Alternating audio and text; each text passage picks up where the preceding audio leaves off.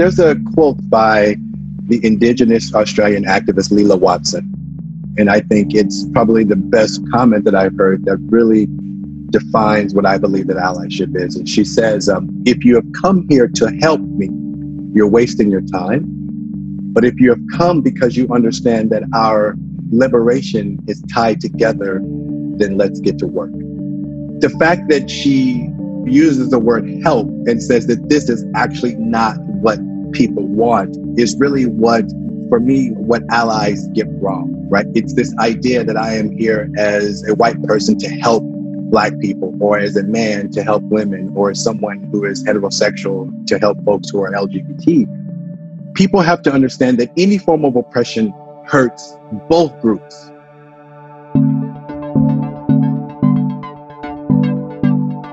I'm your host, Michelle King, and you're listening to The Fix, a podcast that shares the stories of remarkable people who are innovating and taking action to advance equality in the workplace and beyond.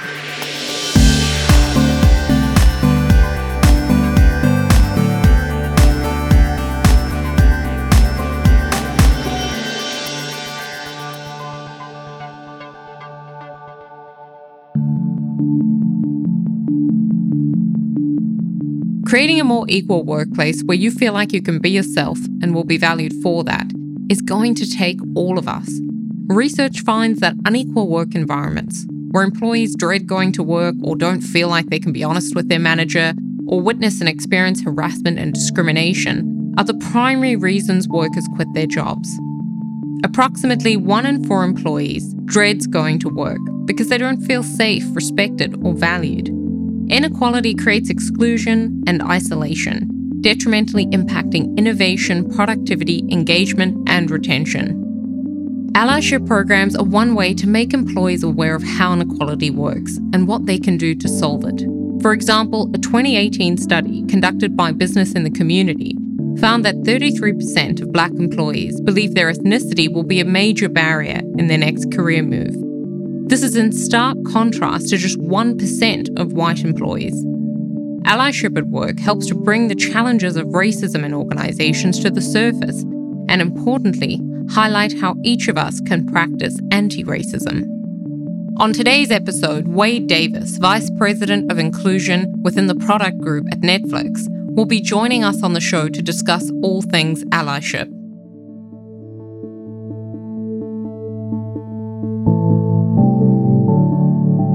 I know it seems crazy, but not everyone supports the idea of creating a more equal workplace. Some people like the privilege and power that inequality affords them. One way to overcome resistance is through allyship programs. Overcoming resistance starts with giving employees opportunities to educate one another about their different experiences of inequality. Allyship programs are generally employee run, and they seek to enable employees to advance equality within their workplace. Scott Beth, Chief Diversity and Inclusion Officer at the software company Intuit, is tackling the challenges LGBTQ employees face at work through an allyship program, and he's previously been featured on The Fix. Allyship programs educate employees about difference through empathy, advocacy, and leadership. Intuit's program begins with education on basic terminology, like what's the difference between gender identity and sexual orientation? What's a lesbian? What's a transgender person? By using the power of storytelling and including interviews and testimonials with leaders and employees, allyship programs are a powerful way to disrupt denial and educate employees about how they can take action to support equality. Allyship is an important tool for understanding and tackling racism and sexism in organizations. Here, Wade shares what allyship means to him and why it's a critical tool in the fight against inequality. You know, there's a quote that I've been using a lot, and it's by the Indigenous Australian activist Lilla Watson. And I think it's probably the best quote that I've heard or comment that I've heard that really defines what I believe that allyship is. And she says, um, if you have come here to help me, you're wasting your time. But if you have come because you understand that our liberation is tied together, then let's get to work. And the fact that she, you know, uses the word help and says that this is actually not what people want is really what, for me what allies get wrong, right? It's this idea that I am here as a white person to help black people or as a man to help women or as someone who is heterosexual to help folks who are LGBT, right? And the distinction is is that people have to understand that any form of oppression hurts both groups, right? So there's this book that I'm reading called The Permanence of Racism. And he says that um, white people intended to dehumanize the enslaved, and that didn't happen, but they ended up dehumanizing themselves.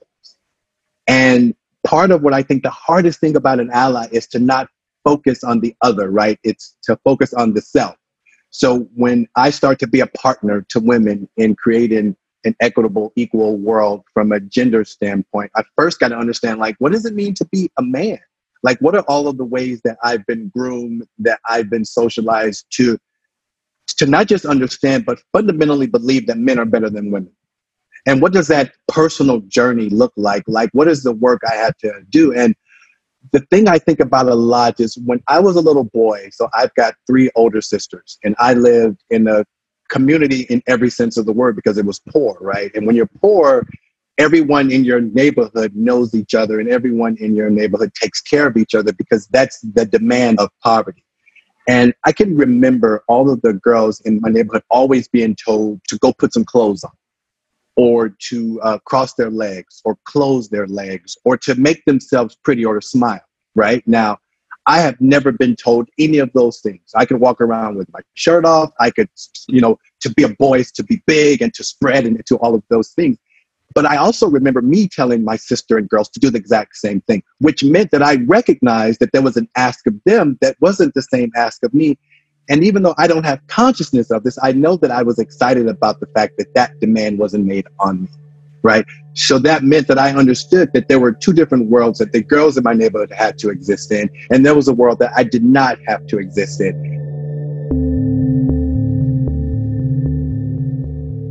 When employees don't practice inclusion or own the cultural transformation process, then companies tend to adopt off the shelf diversity and inclusion solutions, which have limited impact and often don't result in long term cultural transformation. It's common for organizations to launch an allyship initiative without providing any education on the systemic barriers that all men and women face, as well as the specific actions employees need to take to remove these barriers. Here, Wade shares why allyship starts with each of us. I believe the work that every man or every person in the oppressed group has to do is to figure out the moment that they rejoiced in the fact that they didn't have to be the oppressed.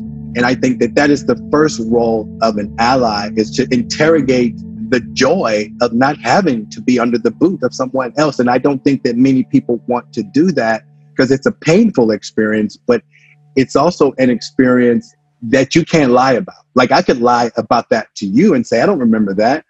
But if I really sit with, with myself, I remember those moments where I was excited that my sister had to be treated a certain way. Like I can remember as a little boy asking my mother in church, like, why were there no women in the pulpit? Right? There were always men up there preaching. And my mother was, in my mind, an important person. My grandmother, who was in the church, was an important person. But the real important people never were allowed to be in the pulpit. And when I asked my mother when I was probably six or seven, like why there were no women up there, she didn't have the answer. Or at least in my mind, she didn't have the answer. But how do you tell a seven year old kid what sexism and misogyny and patriarchy is? Like, how do you explain that? Right. And then how do you also complicate the fact that for my mother, raised in the South in the 1950s, the church was the only space where black men had access to power right? Like that was that space. And as you get older, you come to understand that women learn that men need to feel important, like that there's a certain insecurity inside of us because we see other men in our sphere have power, have things that we deem important. So, how does she tell her seven year old kid that these black men don't have any other space in the world where they can feel important, where they can feel powerful? She trusts in herself enough that being in the background does not make her less than. But how do you explain that, right? And you can only learn that, you know, through through experience, through history. And I'm sure you, you know, you are a powerful and important person in the world. And I would imagine that you have to wrestle with the idea that your husband, right, like needs to feel important. And how do you navigate a world that tells him he's not valuable if he's not in the front, if he's not in the foreground? So, allyship really to me is an interrogation of all of the ways and all of the times that you felt excited, rejoiced at home in your power, and then to figure out what is the cost to give that up? It costs something, right? Like if we want to create a world that is equal and equitable, someone has to give up something. All of us do, actually, right? And are we willing to give up those things, right? The feeling of importance, the feeling of powerfulness, like all of those things, like we're going to have to give that up because power concedes nothing. Either it's taken or you actually have to give it away. And we're in a world now where we don't go to war over sexism, racism, homophobia, all of those things, but we're in the midst of a moral revolution.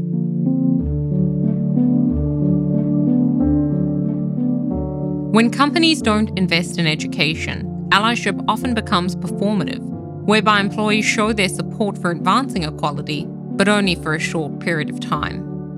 To create transformative change, organizations need to provide employees with the awareness and understanding of how inequality works so that they'll know what actions they need to take every day to create a workplace that works for everyone.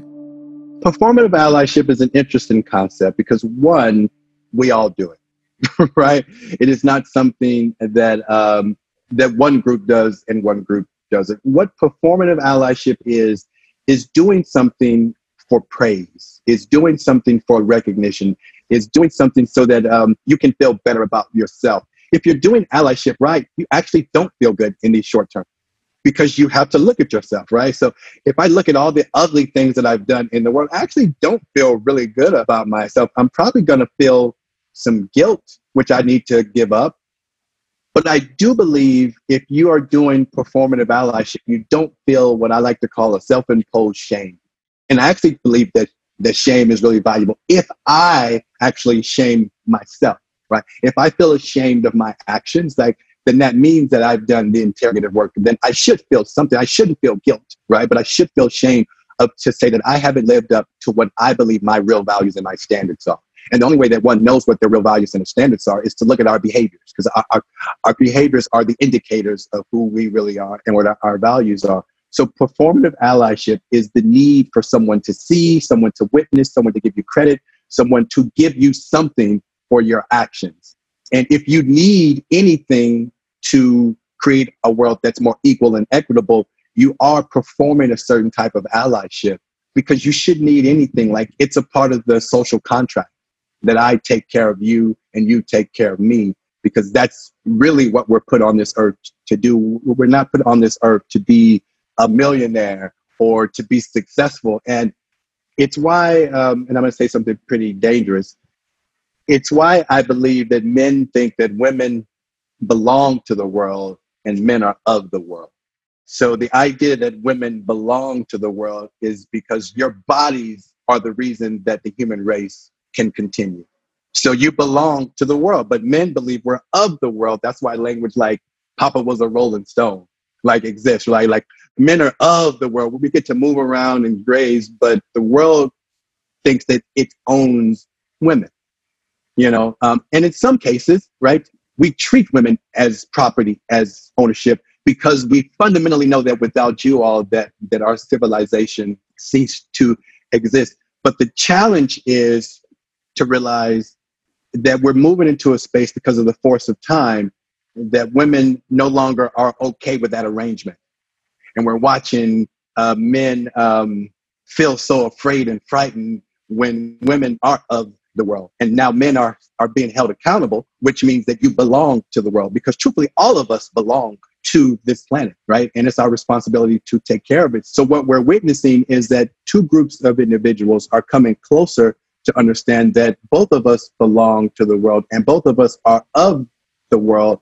But what we really need to understand is that we're put on this earth, and I've said this again, so I'm being repetitive now, to just take care of each other. And the idea of performative allyship is not that I'm doing it because I believe that I'm here to take care of, of you, but I'm doing it because I need to feel better about myself. And that's not the end goal. Here, Wade shares the specific actions that each of us can take to practice allyship. the first step is to find out not what you are, but who you are. And the first step to do that is to interrogate all of the things that you do when no one's watching, right? Because we all can put on airs and be this really wonderful, fantastical person when people are watching us, when the camera's on, when you're talking to your kids or your friends around you. But what are you doing every day when there is no camera, when there are no eyes on you? Those are the things that, to me, is the first step that we have to put a microscope on. So when I am um, alone and I'm watching television and the George Floyd video happens, what's my first thought? I need to interrogate that. Like, do I feel guilt? And if I do feel guilt, what do I feel guilty about? Right? Or do I turn away? Or do I come up with an excuse for why this thing is happening to George Floyd? So the first thing that anyone has to do is interested in being an ally is interrogate our actions when no one is watching. And then actually write those down, right? Because as long as it lives in our head, it's not real, right? And I believe that you actually have to name it in order to start to control it, right? So I interrogate everything that I do when no one is watching me, write those down. And then I got to go and tell someone who is of the same identity group. So if I'm a white person and I'm trying to create a world where anti-blackness doesn't exist, I'm going to write down all of the the really terrible, awful, true thoughts that I have. And then I'm going to go find another white person I'm going to sit and talk to them about it because I got to get it out of my, my head. Like, I actually need to understand that I'm not alone in this. So if I'm a man and I'm trying to do the same thing around gender equality, I got to tell someone about it. But I got to tell them the whole truth. Because if I don't tell them the whole truth about all of my actual thoughts, then I'm still holding back, then I'm still not willing to give up something. And what I'm trying to give up is fear. Is fear that someone's going to see me as a bad person or someone's going to see me as evil. But what is true is that none of us are really secretive, right? Like you and me both, we've had some awful thoughts about all types of people, right? And that's human. It doesn't make you less than or better than anyone else. But as long as I'm afraid to own that part of myself, how can I ever overcome that part of myself? How can I ever not let that part of myself control me? So the first part of allyship is a self assessment, a self interrogation of all of the ways that I have not shown up in the ways that, that I want to. And then I got to tell someone about it. And I got to tell that person who is in the same identity group as me, because that is the person who more than likely I can find some solidarity with. I can't go and talk to the person, I can't as a white person go and talk to the black person because now you're trying to pass your burden on to that individual. I can't as the man go and talk to a woman about all the ways that I'm sexist. I need to spend time with the same identity group and start to find um, not safety or respite there, but what I'm searching for is a mirror. And that person more than likely has gone through the exact same experiences than me. And i'm hoping that we can partner that this person can can be my accountability partner and that we can say so what can we do together to overcome ourselves? Right? Because you you've got to overcome yourself. And what i mean is you've got to overcome that fear to see who you really are and if you can't do that phase you can't be an ally in quotes to someone in another identity group because you can't even look at yourself in the mirror. So to me, like that is the first most actionable phase that anyone who wants to be an ally has to do. And the last thing I'll say about why that phase is so important is that at the end of that phase, you realize, as the quote says, that your liberation is tied to everyone else's. And if you can see that, oh, if I end racism as a white person, and that I benefit too, that I gain my humanity back I, as a man, if I'm advocating for gender equality and I realize that, oh, men also benefit from creating a world that's more equal and equitable, I benefit to have a greater sense of who I am and my humanity.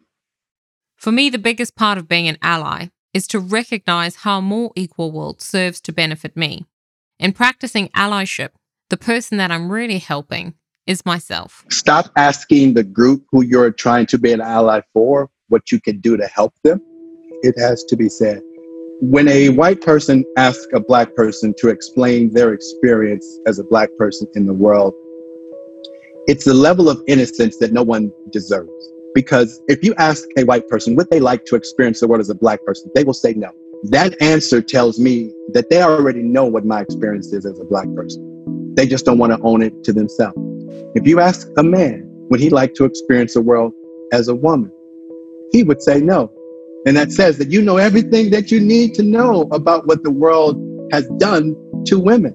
So stop asking the other group what you can do to help because you already know. So own that to yourself and do the work on yourself so that those types of innocent questions are never asked anymore.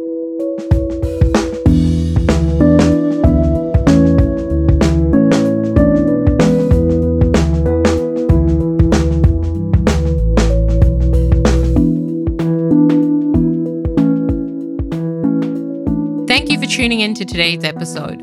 I hope you found the interview with Wade a useful overview of what allyship is, why it matters, and how you can begin to put it into practice. The key with this work, though, is to make it personal, to link being an ally to how this makes you more of who you want to be. I encourage all allies to think about this by completing the sentence A more equal workplace serves to benefit me because. When you can complete that sentence, you'll know that you're doing the work.